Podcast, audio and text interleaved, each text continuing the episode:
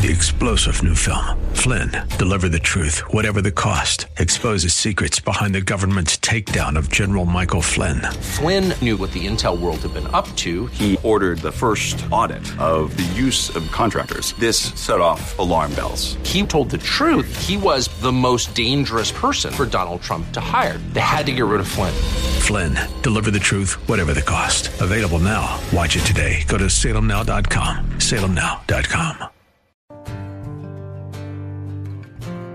Hello, and welcome to In the Word, a ministry of Calvary Chapel of Orlando. We hope that God speaks to you today as we continue our study, verse by verse, chapter by chapter, with Senior Pastor Will Ramirez in the book of Luke.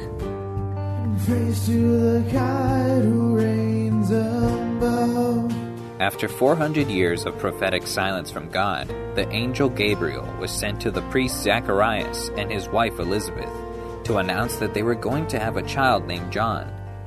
John would be an important man used by God to prepare the way for the coming Messiah. Gabriel then went to Mary, a young woman who God had chosen to be the mother of the Messiah that was prophesied hundreds of years earlier. Mary was excited about the news and went down to visit her cousin Elizabeth. When they saw each other, Elizabeth declared and confirmed to Mary that she was carrying the Messiah in her womb. The time for John to be born had come. Zacharias was finally given back his ability to talk. His first words were of worship and praise to the amazing God that would do all these things, allowing him to be a part of the plan for the coming Messiah. We join Pastor Will in Luke chapter 1, verse 70.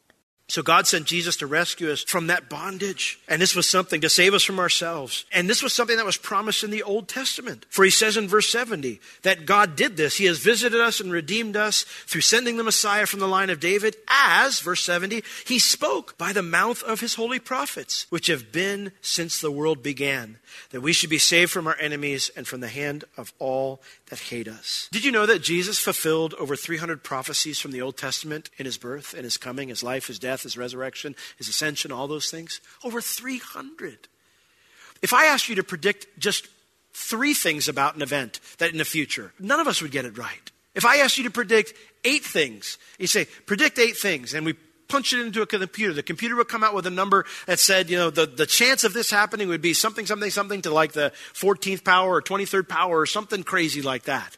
You punch in 300 and something, the computer is going to, it's going to have a, a, blue screen of death. It's going to stop working. It's going to say impossible, cannot compute, because it, it can't happen. It's impossible. And yet, that's what God did. He predicted from beginning to end. It says, as from the holy, as the holy prophets spoke, which have been since the world began. I'm going to take on a little light rail version of all the prophecies. So let's look at Genesis chapter 12. We already saw the first one in Genesis 3. I'm not going to go over them all. I just want to show you how they span through time. Genesis 12, we saw that the mother of creation, in the sense of, you know, of all humanity, Eve, the promise is given to her and Adam there. But now God narrows it down here in chapter 12 of Genesis, verse 3. We find the father of the nation of Israel. And God says to him, I'm choosing you. The Messiah is going to come through you. The Lord tells Abraham, I will bless them that bless you and curse him that curses you. And in you shall all families of the earth be blessed. So, not just the nation of Israel, but here he says, through you, what, what, all the world needs, what all the world's been looking for, it will come through you. The Messiah will come through you. God gets more specific in Genesis 22. I always find it interesting that this is the point where many people lose their faith that God would ask Abraham to sacrifice his son. When you read the story, you realize that A, he's not a little boy, he's a grown man. B, there was no chance he was ever going to get that far, and Abraham believed that. Don't ever believe any of the shows that show you Abraham pining and crying out to God, God, why would you ask me to do this? Abraham believed full well that God would not let him go through with it. And he also trusted that if God did, he'd raise him right back from the dead. There was no anguish in Abraham's part. There was no sense of God. How could you ask someone to kill their own son? He knew God wasn't doing that. He knew God was doing something else.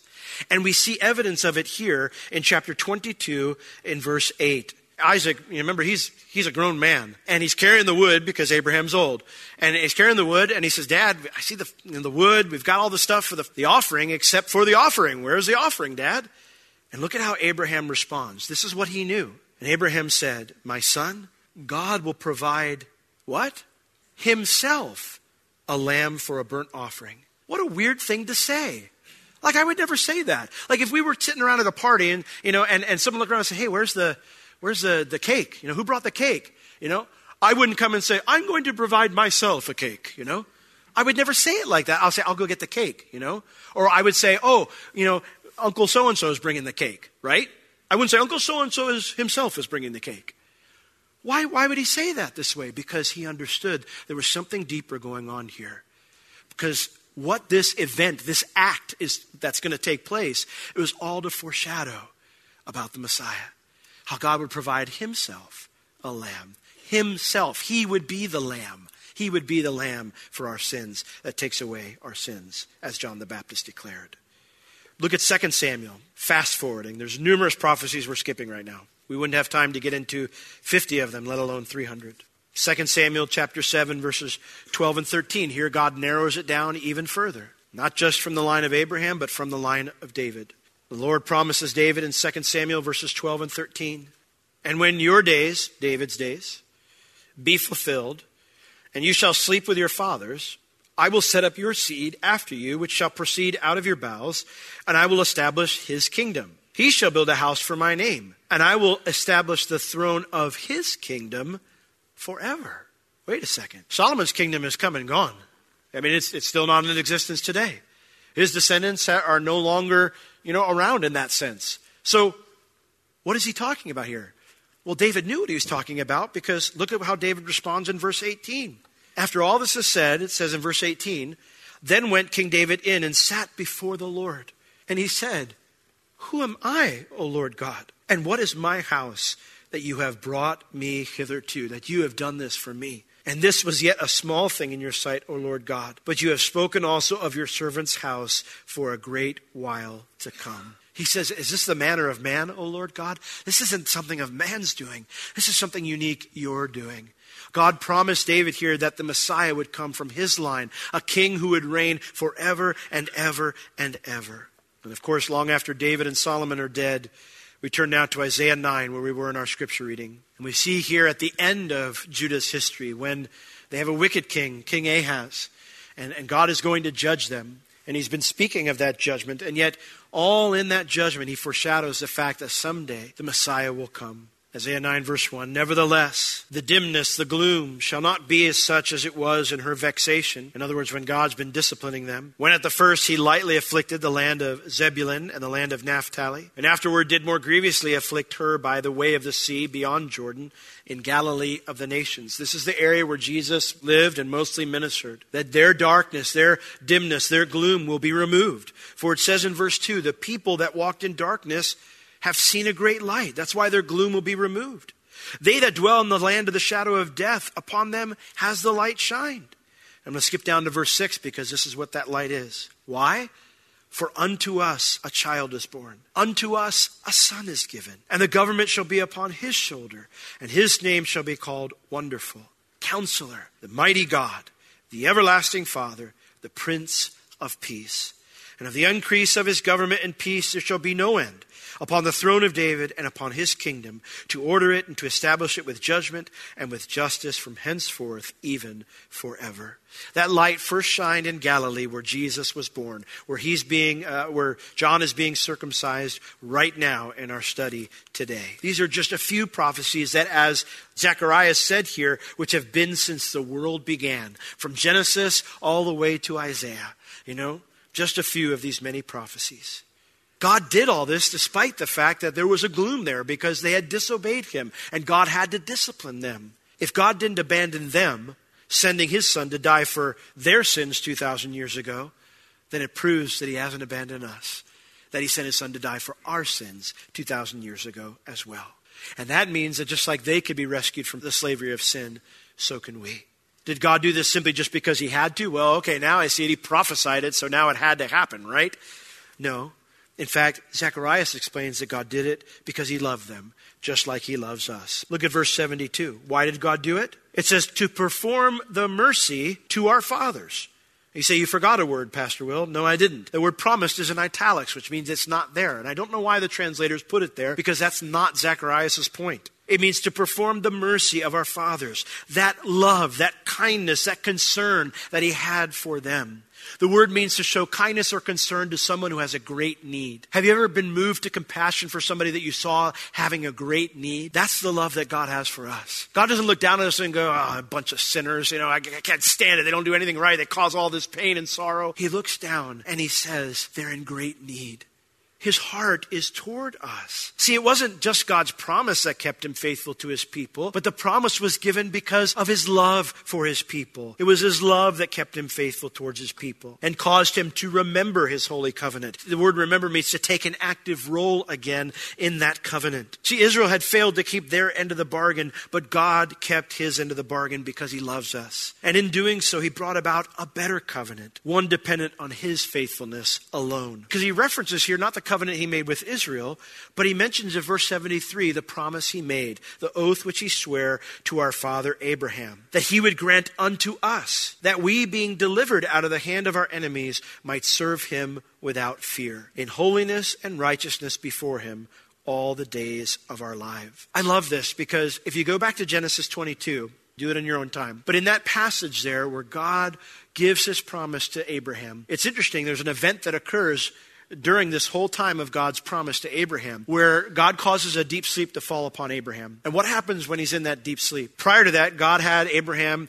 make an offering and separate the animal parts on two sides. And you say, that's kind of weird. Why would you cut an animal in half and put half on this side and the other half on this side? Well, they did deals a little bit differently than we do today. We sign on the dotted line or we shake hands or something like that. Back then, they cut animals in half and walked in between them. Why did they do that? Because in a covenant, the idea was you could only break your deal, go back on your word, not keep your promise. You could only be let out of the deal if you could put the animal back together again.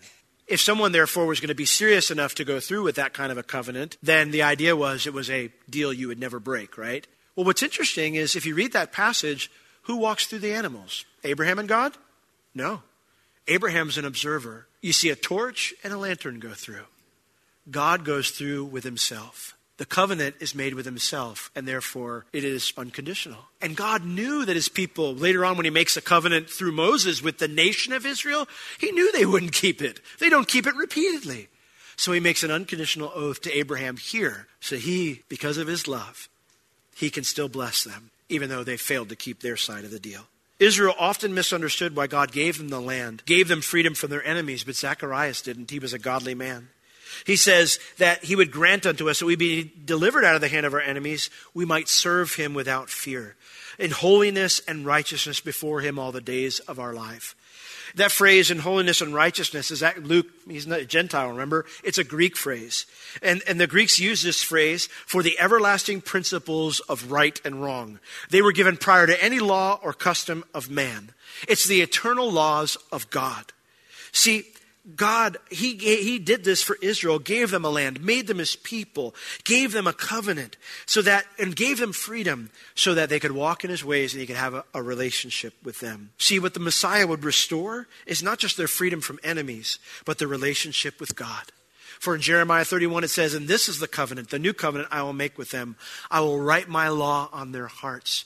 And they'll no longer break my laws, but they'll keep my laws. And everyone will know the Lord. Hasten the day, right?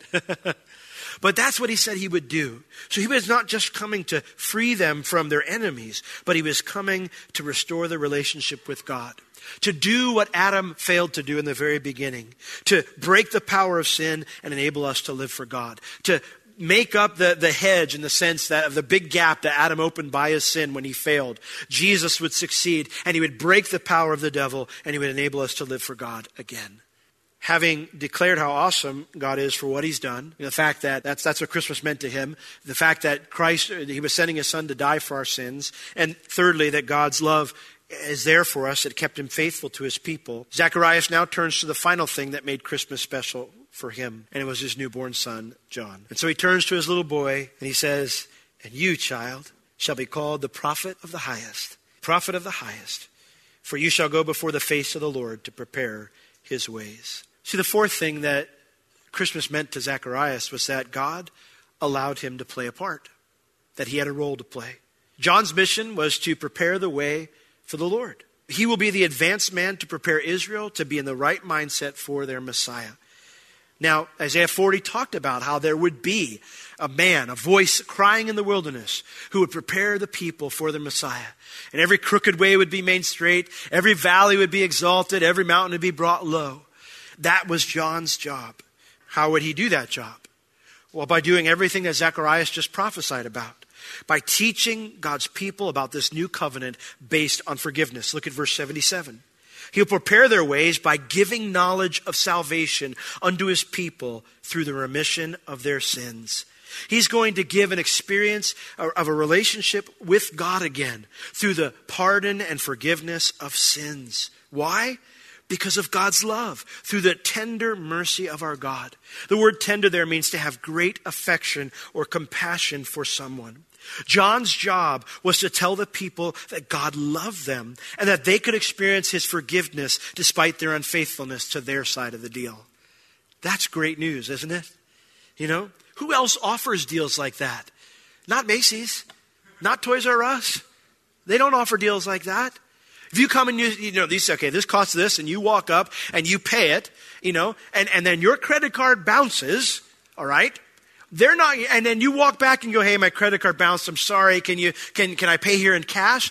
They're not going to come to you and go, you know what? Actually, here's the cool thing. We've actually got a better deal for you today. They're not going to do that. They're going to grumble and be like, yeah, yeah, yeah, yeah. But that's what the Lord did for us. We failed to keep our end of the bargain, and then He came to us and said, I want to give you a better deal. That's how much He loves us. That's how much He cares about us. That was going to be John's sermon. Now, how would God make that new deal happen? We've already studied it, but he says it again by sending Jesus. For it says, whereby, or this is how it's going to happen, the day spring from on high, from heaven, has visited us. The day spring was a, a, a title used in the Old Testament a few times for the Messiah. For the Messiah comes from heaven to visit us. Why?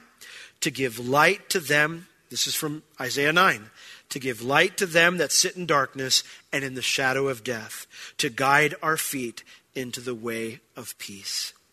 See, because God loved us, God didn't want to leave us a slave to our sins. And so he entered our world to show us the way back to himself. And that's what the birth of Christ is all about, Charlie Brown. God shined a light into our dark place where we were separated from him in order to guide us out of it and into a right relationship with Him.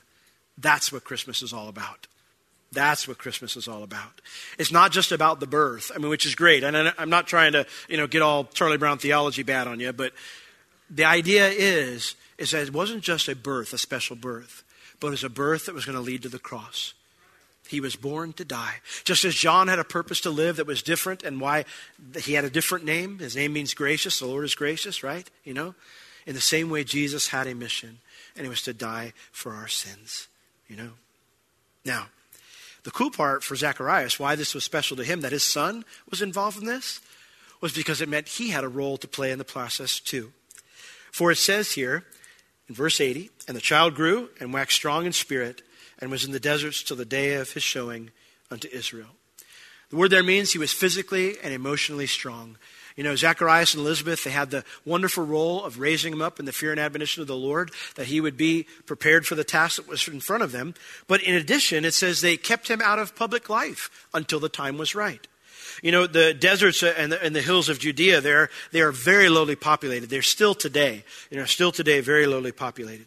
And despite all the talking going on, John's parents kept him out of the limelight, kept him out of the public eye until the time was right. That was their job. That can be a reason for us to have Christmas be special to us too. Because Jesus' final words to us before he went back to heaven were very similar to Zacharias' experience because we have a role to play as well. In Matthew 28, verses 18 through 20, Jesus' last words are recorded for us. And it says here, Jesus came and spoke unto them, saying, All power is given unto me in heaven and in earth. Go ye therefore and make disciples of all nations, baptizing them in the name of the Father and of the Son and of the Holy Ghost, teaching them to observe all things whatsoever I have commanded with you. And lo, I am with you always, even unto the end of the world. Amen. Guys, we have a responsibility to go out and tell the world, to make disciples, and what better time to declare that news with joy than Christmas? You know, Christmas is special, as I said at the beginning, to lots of people for lots of different reasons. But consider Zacharias' reasons when you celebrate this year. Number one, God is awesome and he's worthy to be told so. Make sure that you consider taking time to tell the Lord how awesome he is this Christmas. Amen? Secondly, God sent Jesus to rescue me from my sin. If you don't know the Lord today, consider this Christmas receiving God's wonderful gift and experiencing that relationship with Him, coming out of darkness into His marvelous light. Number three, the fact that God's love kept Him faithful to His people. Christmas can be a crazy time. You, some of you have already come to me and said, Lord, Pastor Will, I need prayer. I got crazy relatives coming in. I understand that. But consider resting in His love this Christmas. You know, you may not find rest in all the events, but find rest in His love this Christmas. And then lastly, you have a part to play. God gave Zacharias a role. Consider asking God what your part in His plan is this Christmas. I think you'll find Christmas be a little bit better this year than it's ever been. But if you're here today and you don't know the Lord, you don't have that relationship with God, and you felt Him tugging on your heart today, don't let another moment go by. You say, How do I do that? All you have to do is ask. We are under the shadow of death right now. You know, have you ever considered why we die? I hear people say, Well, that's just the normal cycle of life. To which I politely say, Baloney. That is not the normal cycle of life. It's not the way God designed things to be. In fact, Jesus said, I am the resurrection and the life. He that believes in me, though he is dead, yet shall he live. He that believes in me shall never die. You say, that's crazy. And to which I would tell you, I believe it. so the question is, why don't you? See, the Bible teaches that all have sinned and fall short of the glory of God, and the wages of sin is death. Your paycheck, you earn by your deeds death. That's what, we earn. So you say, well, I don't, I don't think I deserve that. Have you ever told a lie? Have you ever stolen anything regardless of its value? Have you ever looked upon a woman with lust in your heart or, or a man? Have you always honored your father and mother? You know, have you ever had something in your life that was more important than God? Those are just five of the Ten Commandments, and we've broken them. Now, the good news is that the gift of God, which can't be earned, it's a gift, is eternal life. And doesn't that sound better than death?